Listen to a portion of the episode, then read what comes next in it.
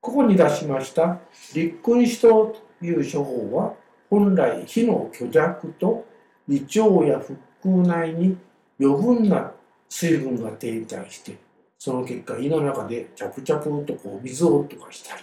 あるいは腸内の水分が異様に過剰になったためにお腹が冷えて痛かったりあるいは下痢が止まらないといった症状をもともと治す処方です。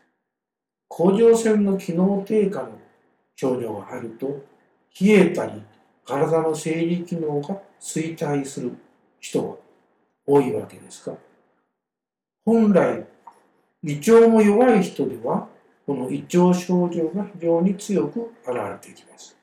この立君子との症がこの場合生じやすいと言えます。で、この胃腸症状に対しては、立君子等はそもそもの原因である？腎、陽虚の冷えに対しては前の神武等と同じく武士を使う。胃腸の虚弱に対しては立君子等を使う。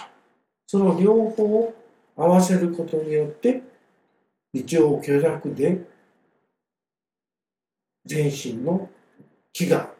低下している、そして体も冷える水分が停滞するという状態を、この立君子等と武士をそれに合わせることによって、立君子等か武士という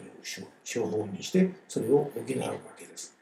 で、臨床的にこの武士を加える方法ですけれども、えー、多く漢方のエキス製剤などを使う場合は、粉末になった加工物質という薬がありますので、その加工物質を立君子糖のエキス剤に加えて用いると、立君子糖が物質という処方になって、立君子糖の働きと物質の働きと両方を発揮することができます。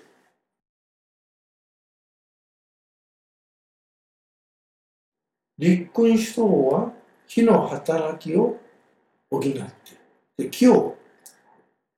増やす気というのはつまりエネルギーを増強していく。そういう人参を中心にした。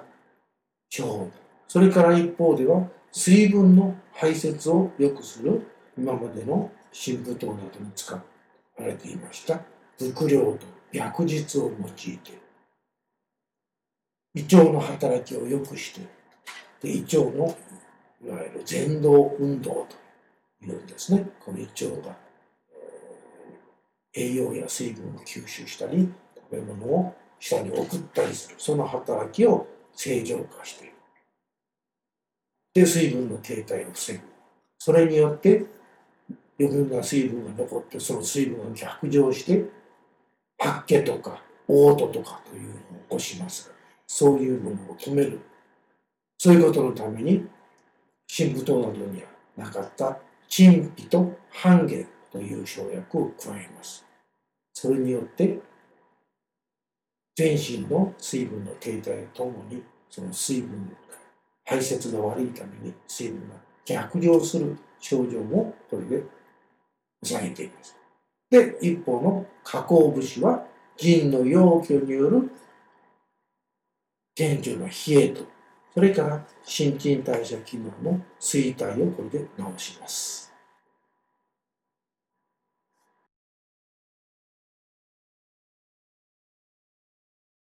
甲状腺の機能低下はここで一応終わります。長い間ご清聴ありがとうございました。